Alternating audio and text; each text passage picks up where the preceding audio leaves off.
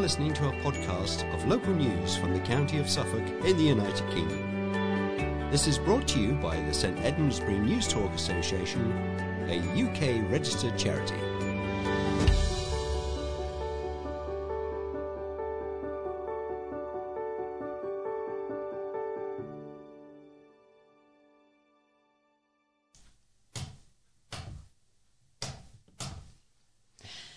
Hello and welcome to the 1874th edition of St Edmundsbury News Talk for the 13th of April. The editor of this edition is Claire Mellor, the producer is Harvey Johnson, and your readers are David and Carol Gooderham. We should also mention our processing teams who work hard behind the scenes to copy and dispatch this memory stick to you. We will repeat any telephone numbers that are in this edition at the end of the memory stick. And now we have the headlines. Frustration over refugee help scheme. Plans are revealed for a new hospital. Arrest made after explosives found. Helping you as the cost of living soars. Residents across the county have offered their homes to people fleeing the Russian invasion under the Homes for Ukraine scheme, but organisations are reporting that bureaucracy is preventing them from bringing refugees to the country. The government says 115 visas have so far been issued for refugees coming to Suffolk, 49 in West Suffolk, 30 in East Suffolk, Babergh 18, Mid Suffolk 10, and Ipswich 8. In Essex, 240 visas have been issued, including 33 in Colchester, 25 in Braintree, 15 Tendring, and 13 in Maldon. John Sweet, 72, is helping to organise the Debenham Village response but said the situation had not changed since he spoke to the EADT at the end of March, when there were 50 homes available, but no refugees had arrived. He said, I always thought this was a compassionate country and one that held its arms open to people in dire straits, but it is not. He added that while the government appeared to have made progress in issuing visas for the family scheme, which linked find a single home for a whole family, they could still be housed within the locality. He added there are 4 million displaced outside of, of Ukraine, 6 million inside. Most of those people just want somewhere safe until they can go back. The countries next to Ukraine all help, and the UK needs to take its fair share. But the Ukrainians with relatives in the UK, the pace of visas through the sponsorship programme was sluggish. By becoming a sponsor, people can provide a home to a Ukrainian they know or record their interest to be later matched with a refugee. Mr. Sweet added it is a sad state of affairs from our point of view towards the government. In Felixstowe, retired RAF Wing Commander Kim Belshaw has been using Facebook and a network of churches and missionaries throughout Europe to match Ukrainians with sponsors. On Saturday, he said so far he had matched about 40 refugees to 12 sponsors, which represented an increase on when he last spoke to the EADT at the end of March and had connected 30 Ukrainians with eight sponsors. However, he was also scathing of the government's response, particularly an unwillingness to share data on sponsors, which would make it easier for him to match people with refugees.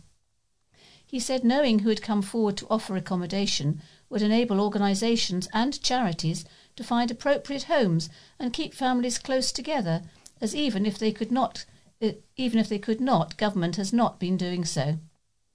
Mr. Belshaw, who served with NATO in Afghanistan, said, if nationally 200,000 people had offered their homes for refugees, there must be approximately 2,000 in Suffolk. However, because sponsors' data was not available to community groups, linking them to refugees would prove very difficult. Among those who have managed to reach Suffolk is ex professional tennis player Masha Colonel, 23, and her daughter Lisa, 4, who have been given a new home on an alpaca farm in North Suffolk. Celeste Goshen and her partner Sergei Grashev, who is originally from Russia, decided to take the family in as a part of the Homes for Ukraine scheme at their farmhouse in Shipmeadow near Bungay. Mr. Krashev drove across Europe to collect the pair who are now settling into life on the farm. A spokesperson for Suffolk County Council said more than 500 refugees were expected to arrive in Suffolk. Councillor Bobby Bennett, Cabinet Member for Equality and Communities, said, We are so grateful to the many people in Suffolk who have opened their homes to Ukrainians by signing up as sponsors via the Homes for Ukraine scheme. We are working at pace with partners to ensure that the arrival of Ukrainians into Suffolk is as smooth as possible. Suffolk has always been a welcoming place, and we continue to work with and support all refugees, asylum seekers, and migrants in the county. Plans have been revealed for West Suffolk Hospital's new building, which includes a vision for a garden hospital, a multi story car park, and the use of a manor house. West Suffolk NHS Foundation Trust has submitted an outline application for a new hospital of up to 100,000 square metres on land at Hardwick Manor in Bury St Edmunds, as well as a surface and multi story car park with associated infrastructure, a structural landscape a, a buffer, a temporary construction compound, and a demolition of existing hospital buildings. It also wants to change the use of Hardwick Manor from a single residential dwelling to health related uses associated with the new hospital. The planning application follows a consultation with residents about the use of the 26 hectare Hardwick Manor site as the current as the hospital's current main building in Hardwick Lane is nearing the end of its life, having been in use since 1974. A planning statement said the building has now reached a point where future maintenance will not extend its viability beyond 2030 and, consequently, its replacement is critical to avoid the risk of public health caused by the infrastructure. The application includes the demolition of the main hospital building, decant ward, diabetes centre, occupational health building, and the administration building. Buildings to be retained are the catering block, the G1 Macmillan unit, Quince House, Education Centre, Wedgwood House, Day Surgery Unit and Eye Treatment Centre, Staff Accommodation, Busy Bees Nursery, and St Nicholas Hospice Care. The existing route to Hardwick Manor via Sharp Road would be removed, and the main access to the new hospital would make use of the existing most westerly access off Hardwick Lane on the current site. The junction would be upgraded through a new roundabout. Heights of the buildings would range from four to seven stories. A design and access statement said the overarching vision was to create a garden hospital sitting within the mature parkland setting of the Hardwick Manor site. It said the Garden Hospital, as a concept, seeks to connect the internal hospital environment with the natural world around it. Positive benefits for patients include an improved overall experience with, with both out and inpatients benefiting from views to the parkland during treatment or recuperation. Among other details, Bus operators have been consulted on extending the current bus route through the existing site to the proposed new hospital on the Hardwick Manor site, and, if unable, the Trust would provide a shuttle bus. Extra parking provision would remove the need of the rugby club park, sorry, the need of the rugby club park and ride service, and decrease the likelihood of staff and visitors using surrounding residential streets. The existing site has 1,748 parking spaces, and the maximum number at the new site would be about 2,150 spaces.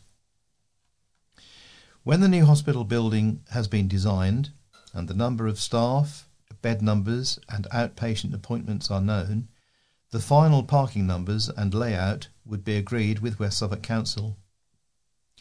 The helipad on Hardwick Heath is expected to be upgraded for night flight under a separate application, and the proposals include a helipad on the roof or part of the new building. The construction of the new hospital would require about 650 construction workers. The a design and access statement said the application for the Grade 2 listed Hardwick Manor would allow for office and support services for the new hospital. The manor has eight bedrooms and was extended with a new living room wing. It added, mindful of the heritage and aesthetic qualities of the house and gardens, the Trust wished to retain the walled gardens to provide staff and potentially visitors with opportunities for rest, relaxation, and quiet contemplation.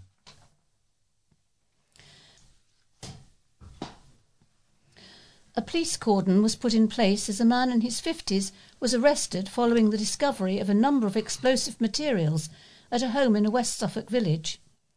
Police, as well as Suffolk Fire and Rescue Service crews and an Army explosive ordnance disposal unit, attended an address in Great Livermere at about 1 pm last Wednesday after receiving concerns regarding the storage of suspected explosive items at the property. Officers conducted a joint visit with trading standards and identified a quantity of potentially prohibited firearms, ammunition, and explosive materials. A spokesman for Suffolk Police confirmed a man in his 50s was arrested at the scene under the Explosive Substances Act 1883. He was taken to Bury St Edmunds Police Investigation Centre for questioning. Police later confirmed the man was subsequently released on police bail until Friday, April the 22nd, pending further inquiries. A Suffolk Police spokesman said no properties have been evacuated. However, a cordon at the address is expected to remain in place into the weekend as police searches of the property are ongoing and officers conduct inquiries into the circumstances surrounding the incidents. Officers would also like to thank local residents for their patience and understanding while inquiries are conducted. Uh, today, this newspaper launches a campaign to try to help its readers through the cost of living crisis, as experts warn the situation is worse than they've ever seen. Your Money Matters will tell of the challenges people are facing in our region and, where possible, highlight practical solutions which may ease the financial burden. We will identify and highlight areas in which people are being treated unfairly and campaign for changes where needs be. It comes amid blunt warnings from experts about the extent of the crisis. Nikki Wilshire, Chief Executive at Citizens Advice Ipswich, said she recently took a call from a, a single mother who was sharing a bed with her five children to stay warm at night as they could not afford to put the heating on. Our campaign also includes a manifesto to support readers and businesses. As part of this newspaper's Your Money Matters campaign, our manifesto reads as follows this newspaper will commit increased resources to cover the cost of living crisis. Our reporters will commit to telling your stories, sharing both your struggles and successes during the crisis. We pledge not just to report ways people are being affected, but to help find practical solutions to ease the burden.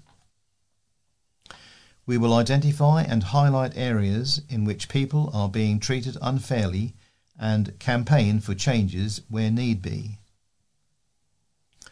We will highlight ways people can financially support others living on the breadline. We will support local firms to highlight their struggles and how they are trying trying to save consumers save money. Through money off offers and deals in the newspaper and online, we will aim to do our bit to help. Brad Jones, editor of the EADT and the Ipswich Star, said, This issue is affecting everybody and the impact could last for years. Our pledge today is that our newspapers will do what they can to highlight problems and provide practical solutions to ease the burden where possible. Over the next few weeks, we will run a series of articles focusing on various aspects of the cost of living crisis. Our reporters, features, and business writers and investigations teams We'll work to ensure we really get under the skin of the issue. Nikki Wilshire, who's the, the chief executive at Citizens Advice Ipswich, said the situation was the worst she had seen in nearly 30 years. It's affecting more people, she said. There are always people who are in a bad situation and need support, but it's now affecting more and more of the population. Now, this item is from the Easter, Eastern Daily Press and is headed What Next for the PM After Party Fine? And it gives us um, the PM's statement in full. Speaking at Chequers, Boris Johnson said, Today I've received a fixed penalty notice from the Metropolitan Police relating to an event in Downing Street on June the 19th, 2020. And let me say immediately that I've paid the fine and I once again offer a full apology and in the spirit of openness and humility I want to be completely clear about what happened on that day. My day began shortly after 7 a.m., and I chaired eight meetings in number 10, including the Cabinet Committee deciding COVID strategy. I visited a school in Hemel Hempstead, which took me out of Downing Street for over four hours, and amongst all these engagements on a day that happened to be my birthday, there was a brief gathering in the Cabinet Room shortly after 2 p.m lasting for less than ten minutes, during which people I work with kindly passed on their good wishes. And I have to say, in all frankness, at that time it did not occur to me that this might have been a breach of the rules. It goes on to say Boris Johnson has now paid a fine and apologised for attending his Downing Street birthday party in breach of lockdown rules. Pressure is growing from opposition politicians for him to quit as Prime Minister but last night he vowed to focus on the job in hand. Mr. Johnson became the first serving pre- Premier to be punished for breaking the law, as he and his wife Carrie and Chancellor Rishi Sunak were all fined. He said, At that time it did not occur to me that this might have been a breach of the rules. The police have found otherwise, and I fully respect the outcome of their investigation. South West Norfolk MP and Foreign Secretary Liz Truss tweeted, the Prime Minister has apologised and taken responsibility for what happened. He and the Chancellor are delivering for Britain on many fronts, including on the international security crisis we face. They have my 100% backing. And this has been written by Craig Black of, uh, of the West Suffolk Hospital. Significant growth in waiting lists and the length of time people are having to wait. The issue of waiting times has been widely publicised up and down the UK. Sadly, we are not immune to increasing waiting times, and people in the area are having to wait longer for procedures provided by the Trust. We continue to work through our waiting lists, prioritising those with higher clinical needs and doing all that we can to see patients as soon as possible. Our Waiting Well pilot aims to support patients by reducing the risk of deterioration of their mental and physical health while they are waiting for their procedure. It is really important that every patient's health is optimized so they are in as, as good condition as possible for their surgery. Through Waiting Well, we are providing health and lifestyle information, coordinated interventions, and personalised support to our patients. I also encourage patients to visit www.sneewellbeing.org.uk, stay Well for Surgery oblique Suffolk oblique West, for details about keeping healthy and accessing local support whilst you wait. The cost of living. I'm very aware that we are each having to deal with the impacts of cost of living rises. I am concerned about how this is affecting our staff and also our local population. Poverty is a major driver of ill health, and for some people, increases in food and energy bills will push them further into deprivation. We cannot underestimate how much this will influence mental and physical health outcomes. My advice, if you are struggling, is please seek help as soon as you can. There is help out there for you. outline planning application for the new hospital. Looking to the future, we are excited that we are on track to submit our outline planning application for our new hospital, which should be built later this decade. Since the new hospital plans were announced, we have made it our goal to include the community and the opinion of, of uh, patients and staff are at the heart of sh- shaping what the new facility will look like and what it will do.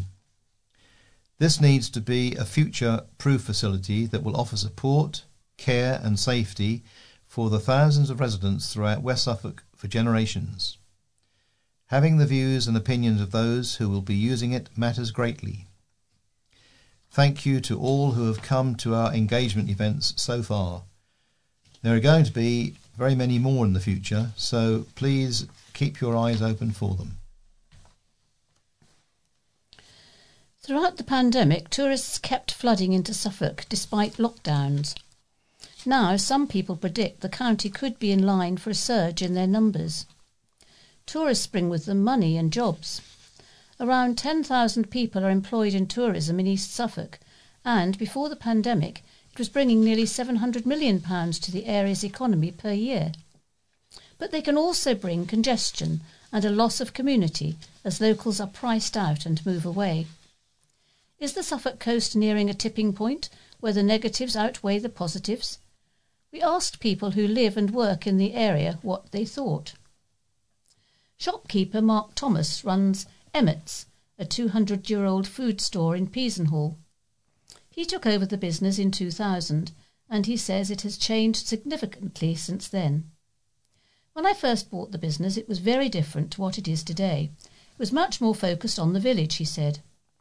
Every morning in 2000, Mr. Thomas explained there would be a queue out the door of his shop of people waiting and wanting one slice of ham, a pint of milk, a cigarette. We sold them individually and a newspaper. Now, the store, which is on the A1120 tourist route, relies more on passing trade, but he does not blame tourism alone.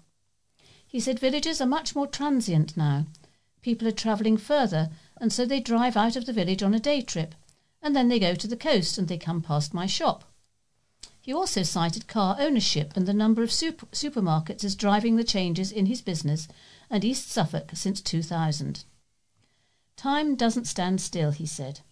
The supermarkets were coming, people have more cars nowadays, there's no real loyalty anymore, a lot of retail is impulse.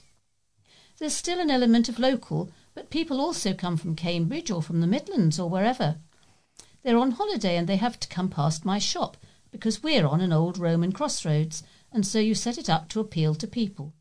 So I welcome tourists and I welcome local people.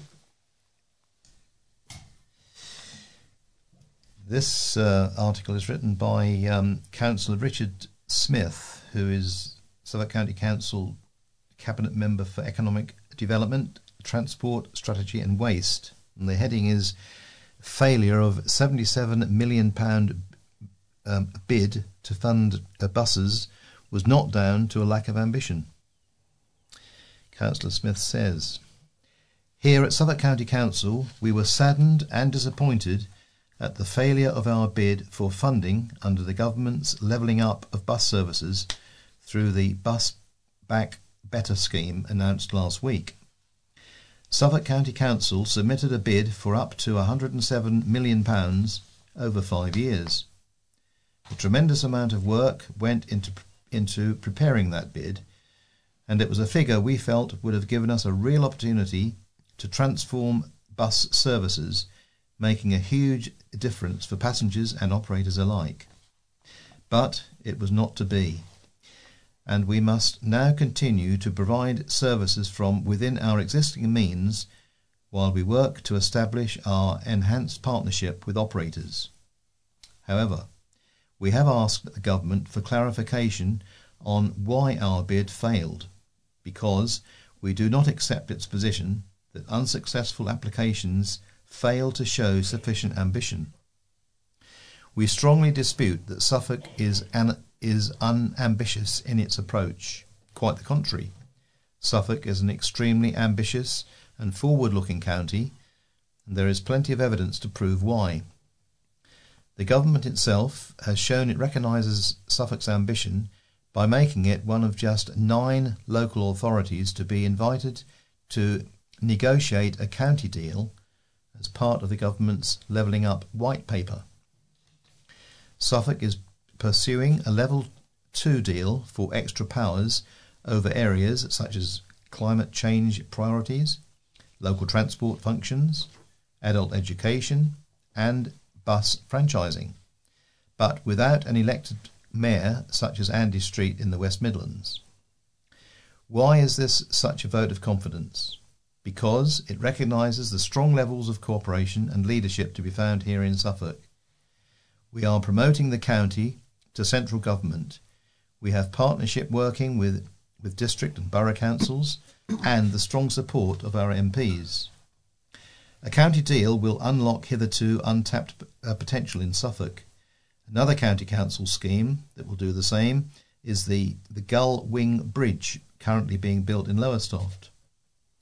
Anyone who witnessed the excitement that was generated in Lowestoft by the arrival of the bridge's first major section just a few weeks ago will know just how important this scheme is to the town.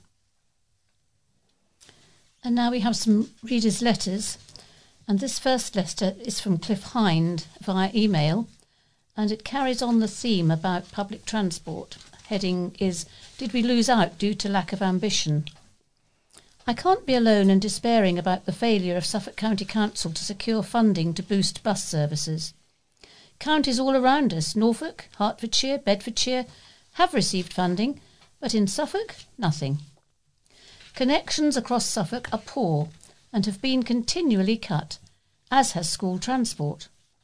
Coupled with the lack of major trunk roads, the fact Suffolk is not served by a motorway or an adequate rail system, and now the increasing cost of fuel, what are residents of Suffolk to do?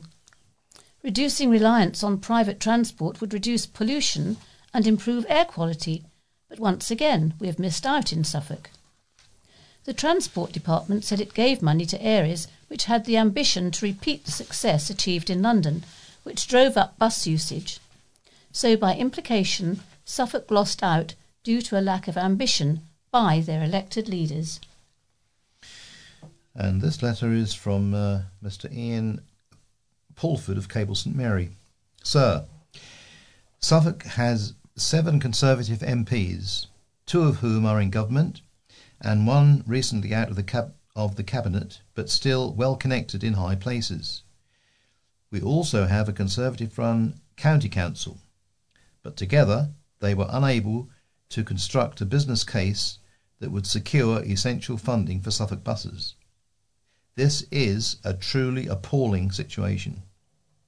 Suffolk is a largely rural county, and many young and elderly people in villages rely on buses to get them to and from schools, shops, and towns. One would think that having this cohort of well connected MPs and councillors, they would be able to construct a compelling business case to ensure that they looked after some of the most vulnerable people in Suffolk. But no, this hopeless bunch could not. I doubt they could even organise a party in number 10. Come the next election, we should remember this level of incompetence and vote for a change. And yet another letter um, about the bus services, and this is from Graham Day of Stowmarket. He says Suffolk deserves better bus services. It was very disappointing to hear the news that Suffolk County Council's bid for £77 million for bus funding has been rejected by the government. The key to the failed bid is in the words ambition to repeat the success achieved in London which drove up bus usage and made the bus a natural choice for everyone and not just those without cars. Successive administration at Endeavour House have treated the provision of rural bus services as an afterthought, as many village communities know only too well. With park and ride services in Ipswich, the County Council always seems hell bent on providing the worst possible service.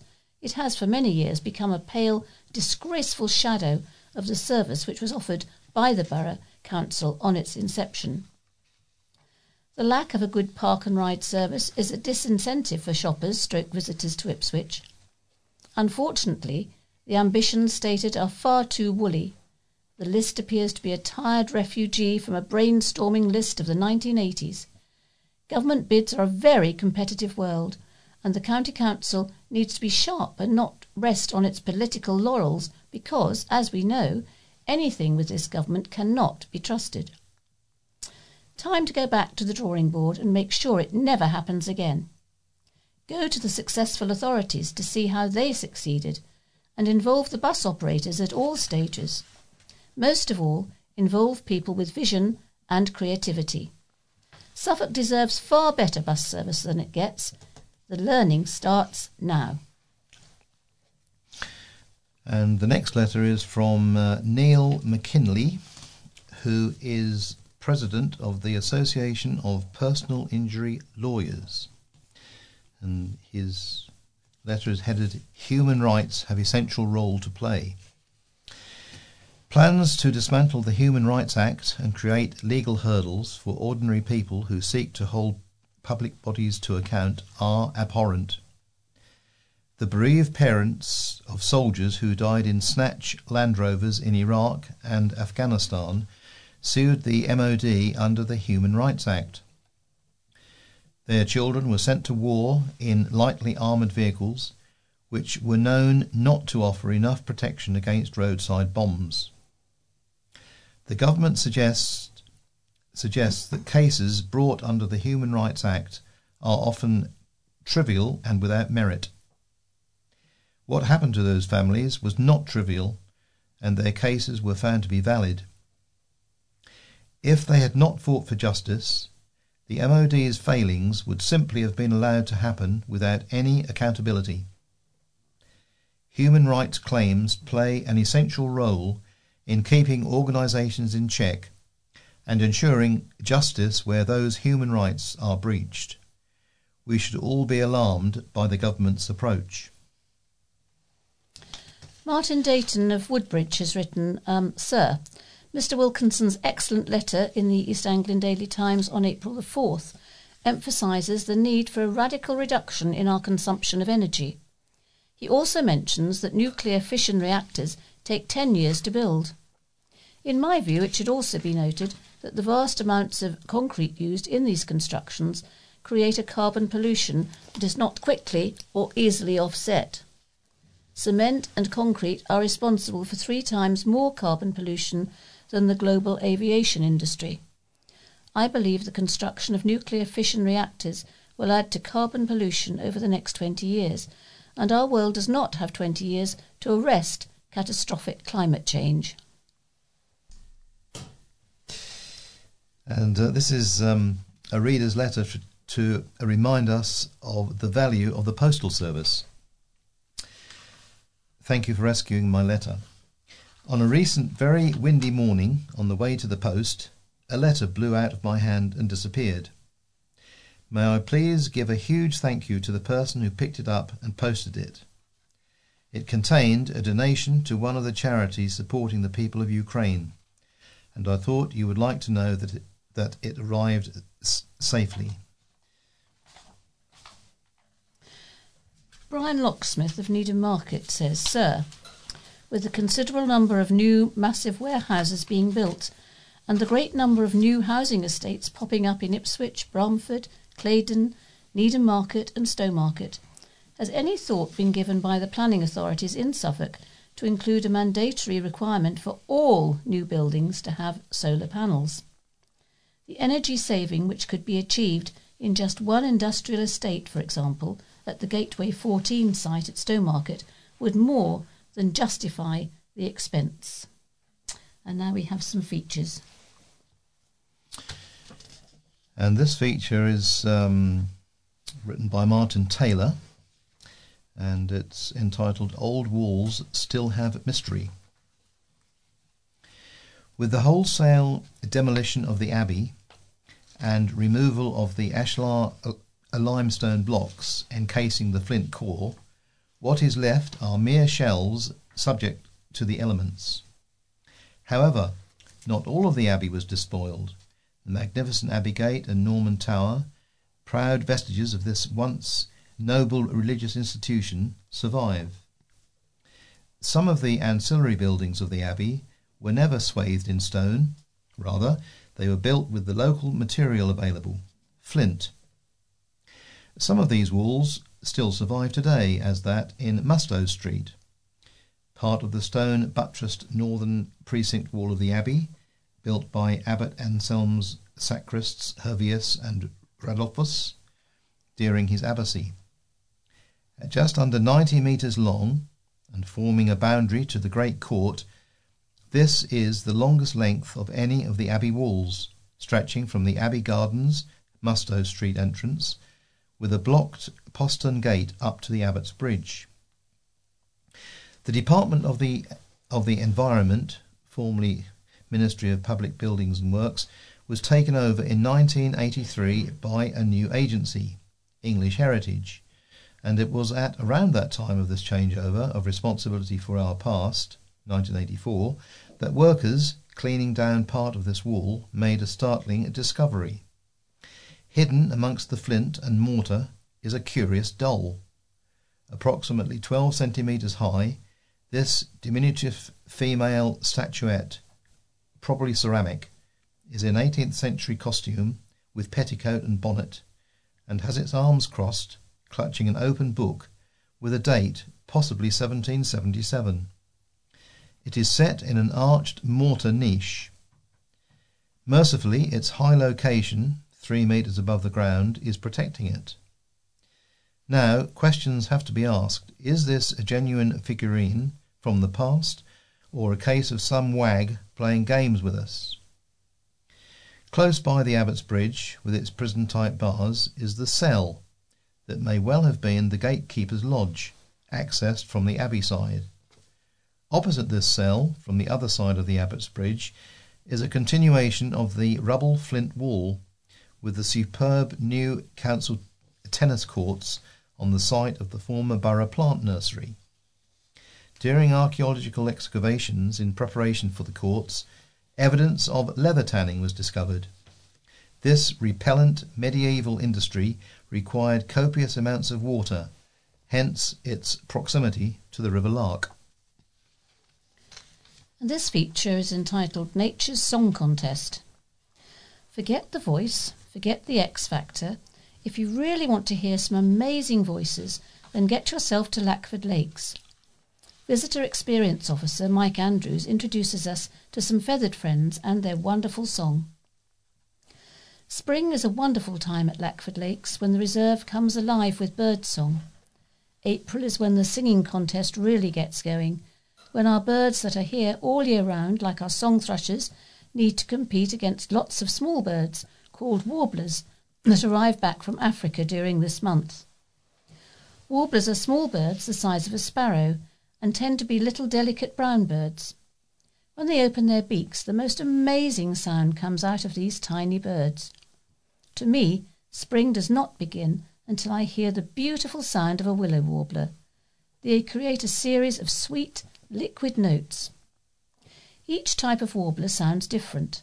Some love to show off, like the, the white throat with its scratchy sound, whilst others, like the reed warbler, makes its squeaky sound from deep within the reeds on the reserve. Another bird that will be back soon and often ends up stealing the show is the nightingale with its far carrying, rich, and varied song. These birds arrive back around the middle of April and can be heard singing best around our visitor centre at the end of April stroke beginning of May. To celebrate these birds arriving back at the lakes, we are having our Spring Discovery Day on Sunday, April the 10th. Wildlife guides will be available to help identify our spring wildlife around the trails.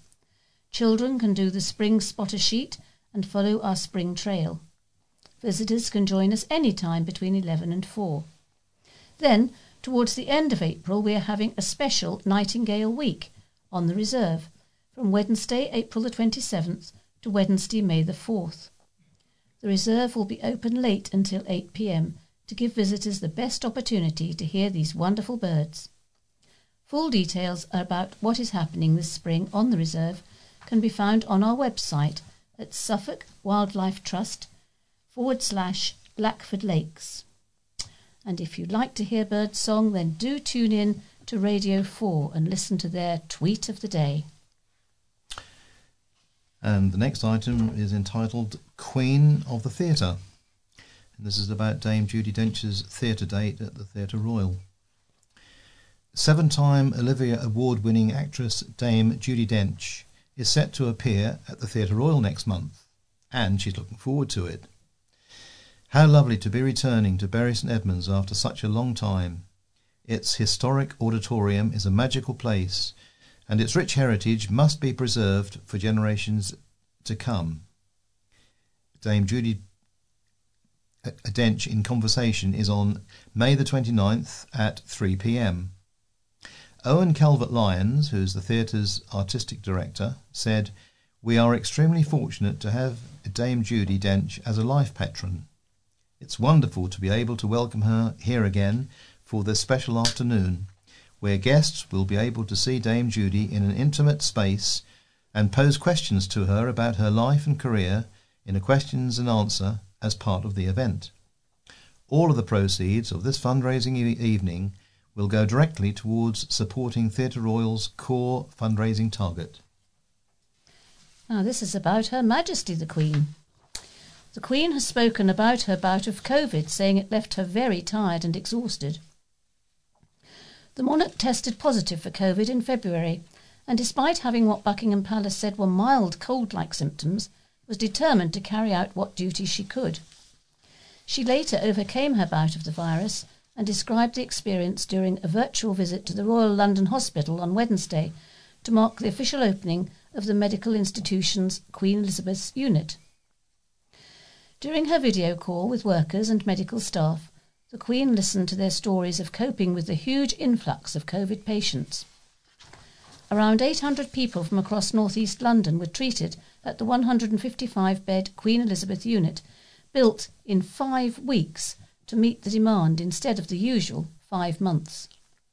Speaking to former COVID patient Asif Hussain and his wife Shamina, the Queen said about the virus, It does leave one very tired and exhausted, doesn't it?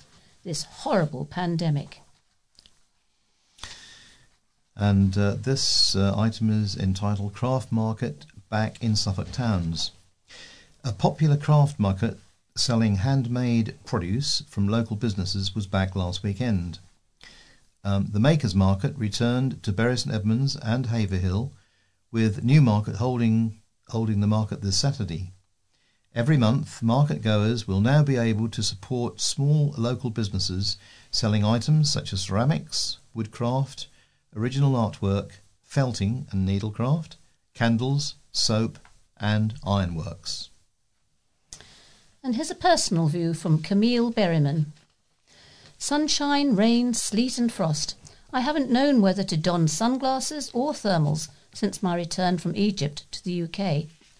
Obviously, the weather is our favourite topic of conversation in this country, and I thought that after 43 years on the planet, the British climate could not shock me, but I admit to being surprised to see snow falling on April the 1st.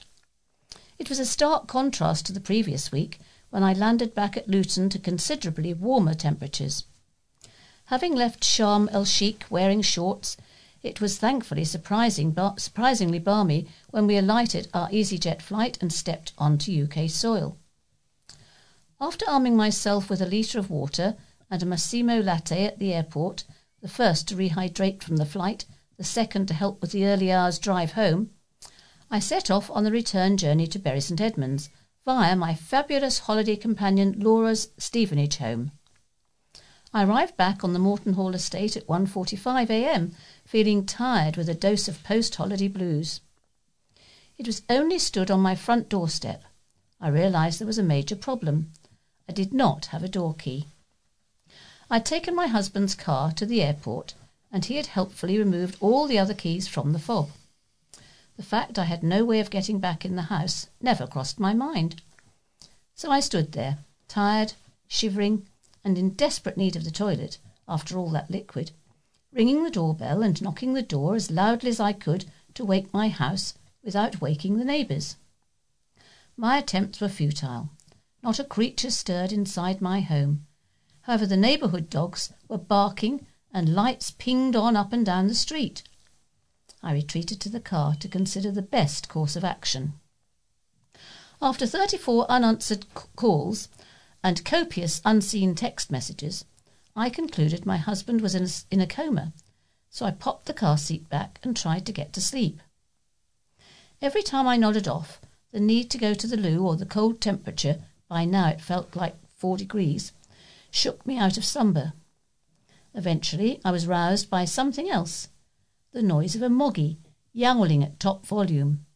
Ah, yes, it was my 18 year old geriatric and senile house cat, Loki, wailing. I can hear Loki's no- no- nocturnal meowing outside inside the kitchen when I'm outside the house in a car on the driveway. How is no one inside waking up? I questioned in my by now slightly manic mind. And then came the light bulb moment. As I envisaged Loki in my kitchen, a picture of a potential solution popped in my head. As well as the usual appliances, my kitchen contains an Amazon Alexa, a device I'm able to control through my phone. Within moments, the app was updated, the device's volume turned to full blast, and several alarms of varying sound set. By now it was 4:45 a.m. At 4:50 a.m., a bleary-eyed, underpants-wearing, profusely apologetic husband appeared to save me from my plight. All was forgiven, once I'd visited the toilet, that is. A Bury Rickshaw launches sister delivery company. A new eco-friendly delivery service which uses pedal power instead of petrol has been launched. Eco Carriers BSE is a new zero carbon delivery service for Bury St Edmunds and surrounding area. It has been set up by BSE Rickshaw volunteers as a separate organisation to serve the community in an eco friendly way. Bury Rickshaw has offered free joyrides around the town for the last four years. It also provided a vital lifeline for many during the pandemic by offering a free delivery service for prescriptions, shopping, and food parcels. Eco Carriers, however, has been established as a not for profit company and community benefit society. The service can also be used by uh, community organisations and individuals but is currently looking to partner with businesses. Rickshaw trustee Amanda Martin, an Eco Carriers rider, said, We want to work with local businesses, offering local drops that are more efficient and environmentally friendly than by van or car. In turn, this means they can offer customers an eco friendly delivery option. Our standard service guarantees same day delivery for jobs booked before 1 pm but we are happy to discuss bespoke arrangements as well as discounts for bulk orders. We're very excited to launch the service, which is not only relevant in this time of climate change, but also to the rising cost of living, particularly petrol prices. Eco Carriers has three cargo bikes, a trailer, and five riders. Its riders are paid a fair hourly rate one of the first businesses to sign up is is the a Bury restaurant Maison Bleu. Customers for its Lee range of ready meals now have the choice to have their meal uh, delivered through the service when they order. Eco Carriers delivers in zone Central Bury St Edmunds, Zone 1, and surrounding villages, Zone 2. Delivery charges are for small, medium, large, and extra large packages, and prices range from £3.50 to £15. Additional charges may apply uh, depending on weight, and an extra £2.50 is added on for Zone 2. Half of Babergh District Council's 10 strong cabinet has now resigned in just a week.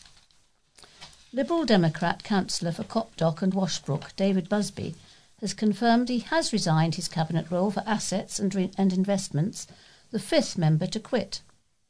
It follows the dismissal of independent Derek Davis from the cabinet earlier this week, amid a row over his journalism day job, a move which prompted a protest resignation from the three other independents on the cabinet. Clive Arthey, Alistair McCraw, and Elizabeth Malvisi. All five remain councillors. Mr. Busby penned a letter to Conservative leader John Ward and said, I have the ability to work with most people, but in terms of ethos, there is a chasm between me and the controlling influences of the rest of your cabinet. Mr. Ward will announce a new look cabinet this week, set to be a Conservative minority administration for the 12 months until the May 2023 elections. He was sad to see Mr. Busby resign and thanked him for his work and support. A pub in Bury St Edmunds has been very busy hosting community events to raise money for those affected by the war in Ukraine. Oaks Barn, alongside Vinyl Hunter and local people, have raised £1,274 to go to the DEC Appeal Ukraine. The Vinyl Hunter team held a music event which raised £477, while two coffee mornings organised by Nicola Miller and other cooks raised £665, and a further event by musician Nick Lowe made £84.65. Heather Warren, owner of Oaks Barn, said, We wanted to support those who have been affected by war, and the staff wanted to get behind the appeal. We are a community hub, and the way the community has got behind the appeal has been heartfelt. People really wanted to help. Oaks Barn is set to host a Ukrainian foodie night on April 21st, showcasing traditional Ukrainian cuisine from 7 pm. Heather now hopes to raise a total of £2,000 but says the team will continue to raise money for as long as they possibly can. A team of musicians is planning to work to put on events for Ukrainian people when they arrive, and Heather is offering up a room at Oaks Barn for Ukrainian groups. Motorists faced queues for fuel this week. The shortages came as activist groups Just Stop Oil and Extinction Rebellion blocked key delivery terminals across the country in protest of the environmental impact of oil and gas. Supplies of unleaded and diesel to Bury St Edmunds Tesco store were both affected. Seven new trees have been planted to make the to mark the Queen's Platinum Jubilee. Six prunus trees, a flowering cherry, were planted on Monday on the green at Lake Avenue in Bury St Edmunds. A seventh has also been planted at the Anselm Community Centre.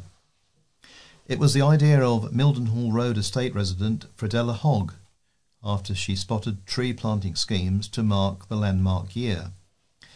The Mildenhall, the Mildenhall Road Estates Residents Association then linked up with Bury Town Councillor Diane Hind, who agreed to donate around £180 of her locality budget to buy the trees. Councillor Hind and the residents then won permission from West Suffolk Council to plant them. The council also agreed to look after them while they are young and agreed to record them among all those being planted this year to mark the anniversary year.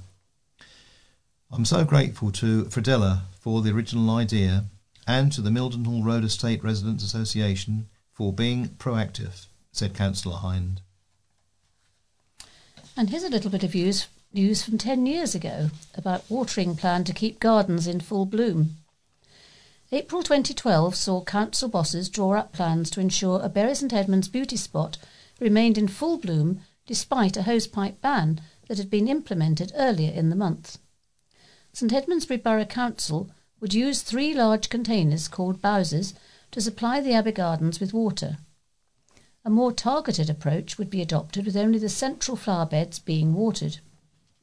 Councillor Robert Everett said that the central area would be watered earlier and later in the day to reduce evaporation.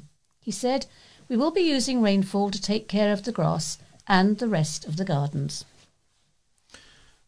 And this is an item on tourism and is written by a hotelier, Nick Atfield, who is the director of properties for Adnams. He said he feels very buoyant about tourism in the county, but is aware of the danger of the area becoming too commercialised.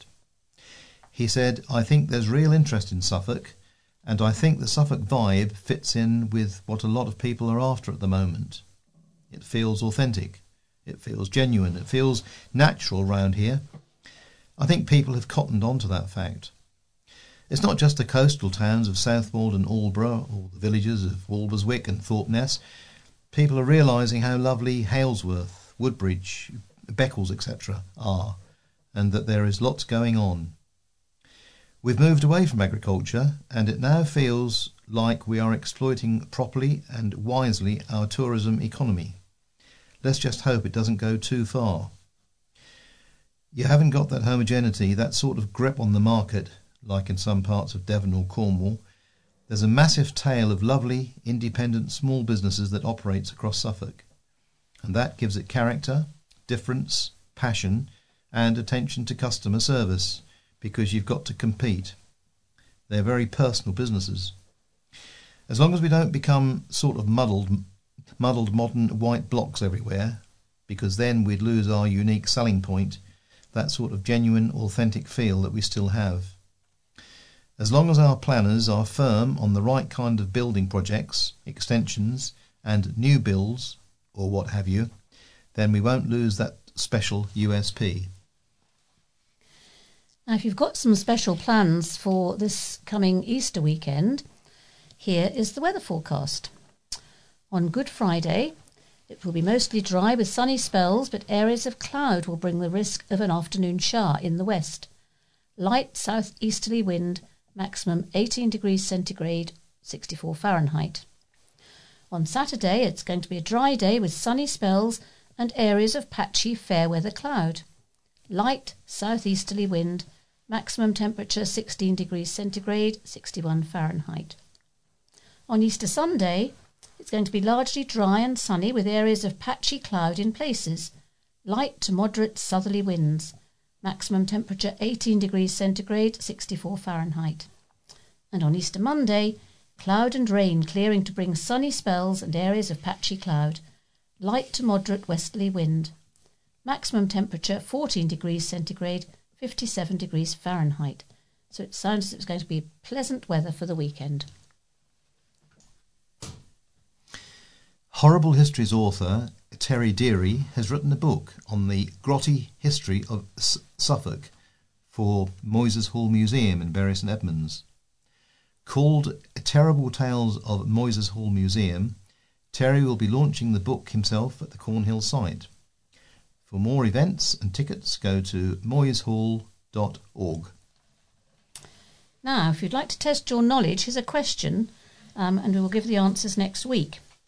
In which ship did Bartholomew Gosnold set sail in 1606? Was it A. Mayflower, B. Cutty Sark, or C. Godspeed? Something to think about over the weekend, and we will give the answers to that next week. Now, we're coming to the end of this edition of, St Edmundsbury News Talk. If you have any comments about the memory stick or difficulty playing it, please use the phone number on the pink sheet which you have been given, or put a note in the pouch when you return the memory stick to us. We would like to acknowledge our appreciation to the Bury Free Press, East Anglian Daily Times, Haverhill Echo, and Newmarket Journal, from whose pages most of our items have been taken, and from the Suffolk Mercury. Telephone number mentioned in this edition is Theatre Royal in Bury, and the number is 01284 769 505. News Talk will be back again next week, so until then, from Claire, Harvey, David, and Carol, it's goodbye. Goodbye. Goodbye.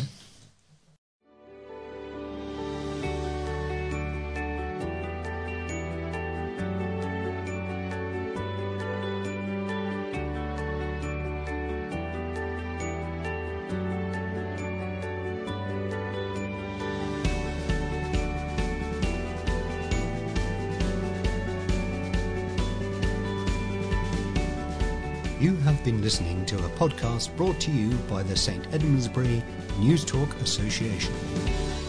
You can view more information about News Talk on our website at www.stedmundsburynewstalk.org.uk. The music in this podcast was provided under Creative Commons license by Scott Holmes. This podcast was created entirely by volunteers in our Bury St Edmunds studio.